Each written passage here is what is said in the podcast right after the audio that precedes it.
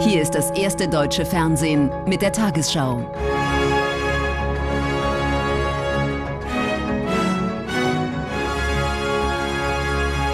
Heute im Studio Thorsten Schröder. Guten Abend, meine Damen und Herren. Ich begrüße Sie zur Tagesschau. Übermorgen soll in Deutschland Schluss sein mit der Stromerzeugung durch Atomkraft. Die drei verbliebenen Atomkraftwerke Isar 2, Neckar-Westheim 2 und Emsland werden abgeschaltet. Für Bayerns Ministerpräsident Söder ein Fehler. Wegen der Energiekrise fordert er den Weiterbetrieb und bereits stillgelegte AKW als Reserve. Bei einem Besuch des bayerischen AKW Isar 2 bezeichnete Söder das baldige Abschalten der Meiler als Sünde. Jeden Donnerstag findet hier ein Probealarm statt. Der wurde heute verschoben. Statt Sirenengeheul am Nachmittag vor dem Kernkraftwerk ISA 2 Ankunft des bayerischen Ministerpräsidenten. Zwei Tage vor der Abschaltung ein letzter Besuch im noch laufenden Atomkraftwerk. Treffen mit den Betreibern und noch einmal die Forderung in Richtung Berlin, doch länger an der Kernkraft festzuhalten. Es ist ein schwerer Fehler, aus der Kernenergie zum jetzigen Zeitpunkt auszusteigen. Eine energie- und technologiepolitische Sünde, und eine echte Gefahr für Deutschland, dass wir dauerhaft die Energieversorgung nicht mehr sicherstellen können. Wir brauchen alle Energie, um die Herausforderungen der Zukunft zu meistern. Ohne Energie keine Zukunft. Doch in naher Zukunft am Samstag wird hier abgeschaltet. Der Druck auch auf diesen roten Knopf besiegelt den Atomausstieg in Deutschland. Den Zeitpunkt dafür haben CDU und CSU 2011 im Bundestag mit beschlossen. Mit dem Aus müssen die Atomkraftwerke zurückgebaut werden, wie hier im bereits 2011 abgeschalteten Block ISA 1. Rund 24.000 Tonnen Material werden hier ausgebaut, viele Teile weiter zerlegt und auf Strahlung überprüft. Rund 2% landen als Atommüll in Behältern wie diesen. Wir haben es dann diesen Menschen, die hier in der Umgebung wohnen, auch schuldig, dass wir hier wirklich jetzt alles zurückbauen, dass es so zurückgestellt wird, wie man eigentlich vor ja, in den 70er Jahren begonnen hat. Ne? Grüne, grüne Wiese heißt er bei uns. Und da bin ich überzeugt, dass wir das auch schaffen werden. Söder hingegen setzt auf Zeit, will den rechtlichen Rahmen ausschöpfen und die Genehmigung zum Rückbau hinauszögern. Den Antrag darauf haben die Betreiber bereits 2019 beim bayerischen Umweltministerium eingereicht. Noch dampft es hier aus dem Kühlturm des Meilers Neckar-Westheim, doch das Ende der Atomenergie in Deutschland ist besiegelt. Erst ein Machtwort des Bundeskanzlers im Oktober brachte die Einigung auf Bundesebene nach langem Ampelstreit. Koalitionspartner FDP hält bis heute an seiner Kritik am Ausstieg fest. Es ist äh, bedauerlich, dass es keine Mehrheit äh, gibt dafür, die deutschen Kernkraftwerke äh, mindestens in der Reserve zu halten. Mit der Atomkatastrophe im japanischen Fukushima begann im Jahr 2011 der beschleunigte Atomausstieg für Deutschland. Umweltministerin Lemke vor Ort mit deutlichen Worten an die FDP. Die Forderung, jetzt den Rückbau nicht zu beginnen, das wäre klar gesetzeswidrig, das muss man sagen. Denn im Atomgesetz sind die Betreiber dazu verpflichtet, den Rückbau jetzt zu beginnen. Außerdem, so argumentieren Befürworter des Ausstiegs, sei Atomkraft heute längst nicht mehr so wichtig, wie sie es einmal war. Im vergangenen Jahr kamen rund 46 Prozent des Stroms aus erneuerbaren Energien. Fossile Energien machten etwa 45 Prozent aus. Kernenergie lag zuletzt bei gerade einmal 6,5 Prozent. Zu Beginn des Jahrtausends lag der Anteil noch bei 32 Prozent. Seitdem wurde Atomkraft Stück für Stück zurückgefahren der allergrößte Teil des Atomausstiegs, der ist geräuschlos äh, vonstatten gegangen äh, und hat uns auch äh, jetzt nicht besonders beeinträchtigt. Allerdings könnte der Atomausstieg den Klimaschutz beeinträchtigen, befürchtet die Union. Wer lieber Kernkraftwerke, klimaneutrale Kernkraftwerke abschaltet und dafür dreckige Kohlekraftwerke aus DDR-Zeiten wieder laufen lässt, der soll mir beim Thema Klimaschutz bitte nichts mehr erzählen. Die Atomdebatte geht weiter, zwei Tage vor dem Ausstieg. Aber sie hat vor allem symbolischen Wert. Das Ende ist längst beschlossen und die Bundesregierung hat klargemacht, sie beabsichtigt daran auch nichts zu ändern. Technisch wäre das wohl so kurzfristig ohnehin nicht machbar. Bundesaußenministerin Baerbock ist zu einem Antrittsbesuch nach China gereist. Zum Auftakt betonte sie, sie wolle Chancen für eine künftige Zusammenarbeit ausloten. Mit Spannung werden die politischen Gespräche morgen in Peking erwartet. Chinas Umgang mit Menschenrechten, die Zukunft Taiwans und Russlands Krieg gegen die Ukraine sind nur einige der brisanten Themen. Baerbocks zweitägige Reise begann in der Hafenstadt Tianjin. Willkommen in China. Mitarbeiter der deutschen Firma Flender begrüßen die Außenministerin. Erster Termin beim ersten offiziellen Besuch in China. Das Unternehmen montiert in Tianjin Getriebe für Windturbinen. Sie will Eindrücke sammeln. Wie sind die Bedingungen für ausländische Unternehmen im Land? Sorgen die sich um eine mögliche Eskalation in Taiwan? Für die deutschen Unternehmen ist äh, das ein Teil der Risikobetrachtung. Taiwan ist Teil einer gesamtgeopolitischen äh, Risikobetrachtung. Es ist aber für die Unternehmen nicht der Endpunkt einer Wirtschaftsplanung. Partnerschaft im Klimaschutz, aber da sind auch Wettbewerb und Rivalität. Die Außenministerin will in China europäische Interessen klar formulieren. Keine Entkopplung. Risiken minimieren, so Baerbock im Interview mit den Tagesthemen. Es geht um kluge Politik, die darauf baut, dass man wirtschaftlich nicht erpressbar ist, sondern dass man sich breit diversifiziert, um für wirtschaftliche Sicherheiten zu sorgen. Die eigene China-Strategie der Bundesregierung ist noch in Arbeit. Ein Problem der Ampel, kritisiert die Union.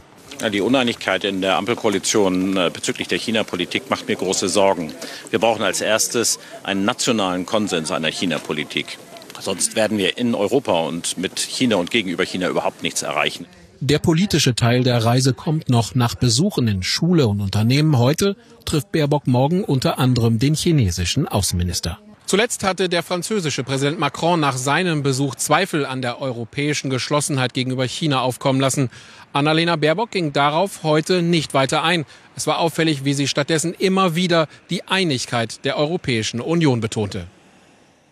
Die Bundesregierung hat dem Antrag Polens zugestimmt, fünf Kampfjets vom Typ MiG-29 an die Ukraine zu liefern.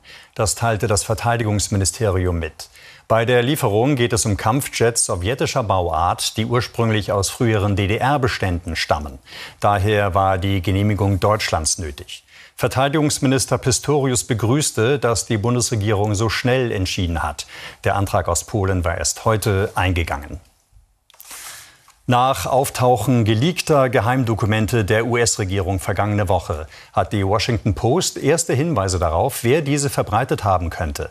Ein Mitarbeiter einer US-Militärbasis soll sie zunächst abgeschrieben und in einer Chatgruppe gepostet haben. Später habe er die Dokumente auch fotografiert. Die Zeitung beruft sich auf zwei Mitglieder der Chatgruppe. Der Mann sei kein Whistleblower und habe insofern nicht die Absicht gehabt, Missstände aufzudecken. Er möchte nicht erkannt werden. Ein Jugendlicher interviewt von der Washington Post.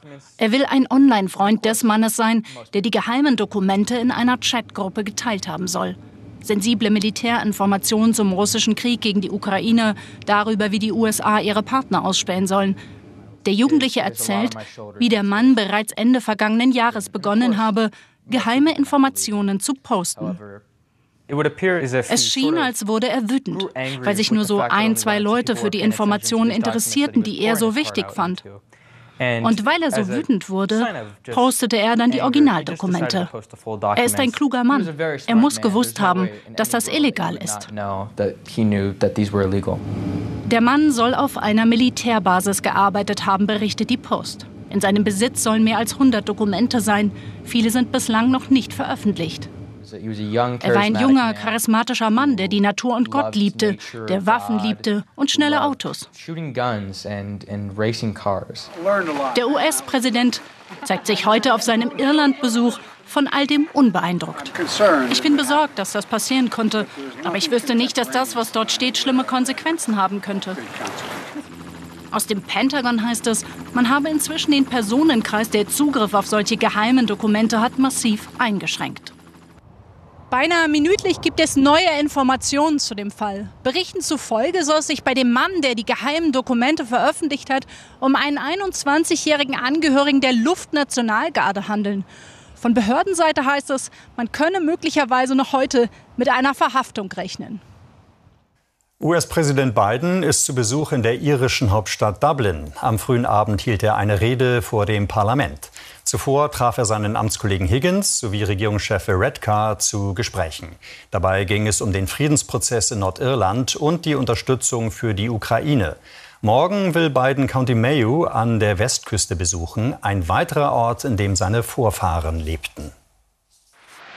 Er ist stolz auf seine irischen Wurzeln. Und schon allein deshalb dürfte es für Joe Biden eine ganz besondere Ehre sein, als vierter US-Präsident in der Geschichte vor dem irischen Parlament zu sprechen und das Karfreitagsabkommen zu würdigen. Wir dürfen nie vergessen, auch wenn der Frieden mittlerweile für eine ganze Generation Realität ist, ist er wertvoll. Und er muss verteidigt und genährt werden.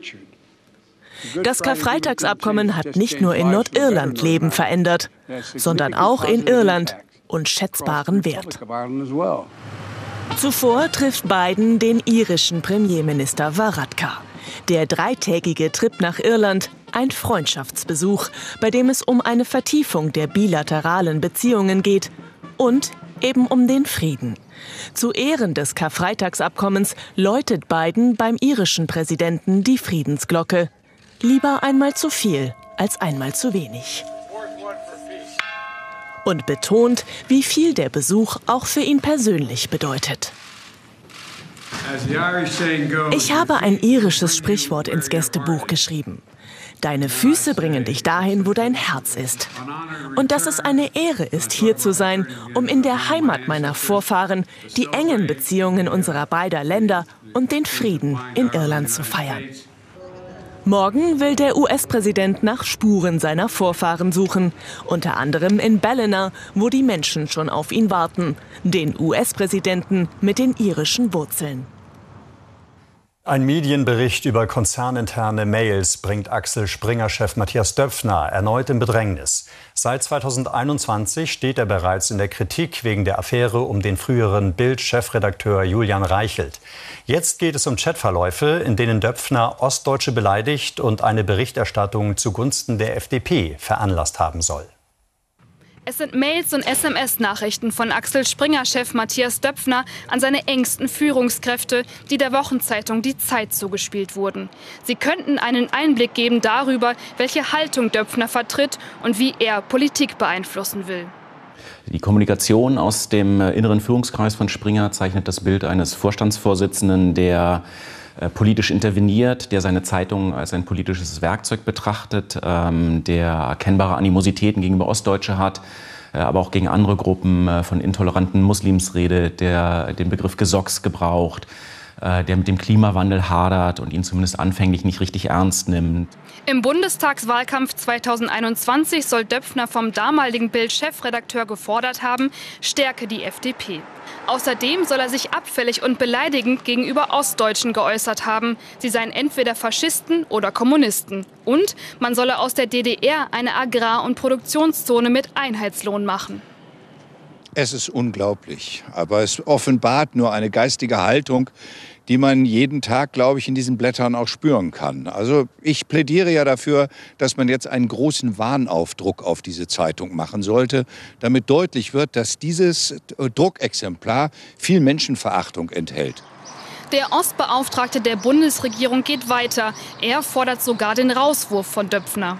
Er ist von einer unfassbaren Arroganz geprägt ähm, und Verachtung gegenüber ein paar ganz normalen Leuten, die aber in dieser Demokratie das gleiche Stimmrecht haben wie er. Und er versucht das zu ändern mit Macht, Geld und seinem Einfluss. Und das gilt es in der Demokratie zu verhindern. Döpfner selbst weist die Vorwürfe zurück. Ich habe natürlich keinerlei Vorurteile gegen Menschen aus dem Osten Deutschlands. Aber ich bin seit Jahrzehnten enttäuscht und besorgt, dass nicht wenige Wähler in den neuen Bundesländern von ganz links nach ganz rechts geschwenkt sind. Der Erfolg der AfD beunruhigt mich. Auch darüber hinaus, so Springer-Chef Döpfner, seien die geleakten Nachrichten nur Gesprächsfetzen, die aus dem Zusammenhang gerissen worden seien. Bei einem Brand in einem Wohnhaus in Baden-Württemberg sind möglicherweise drei Kinder ums Leben gekommen. Sie werden seit Ausbruch des Feuers in der Nacht vermisst. 13 Menschen konnten vor den Flammen in Sicherheit gebracht werden. Die Feuerwehr barg heute drei Leichen aus dem völlig zerstörten Gebäude in Gernsbach. Sie seien noch nicht identifiziert. Die Räume in der ehemaligen Gaststätte waren vor allem an osteuropäische Arbeiterfamilien vermietet. Und nun die Wettervorhersage für morgen, Freitag, den 14. April. In den östlichen Landesteilen ist es unter Tiefdruckeinfluss regnerisch. Richtung Westen sorgt ein Zwischenhoch für freundlicheres Wetter. Im Osten und Südosten fällt heute Nacht gebietsweise Regen, im Bergland Schnee, sonst meist trocken und Richtung Westen funkeln häufig die Sterne. Am Tag regnet es im Osten und Südosten zum Teil ergiebig, in höheren Lagen ist Schnee dabei, in der Westhälfte teils Wolken, teils längere Zeit Sonnenschein und vor allem am Nachmittag einzelne Schauer und Gewitter. Heute Nacht 7 bis 0 Grad, im westlichen Bergland leichter Frost. In den Regengebieten morgen unter 10, entlang des Rheins um 15 Grad. Am Samstag teilweise windig und regional ergiebiger Regen, im südöstlichen Bergland Schnee. Ähnliches Wetter auch am Sonntag, aber Montag gibt's nur noch einzelne Schauer und Richtung Ostsee auch längere Zeit Sonnenschein.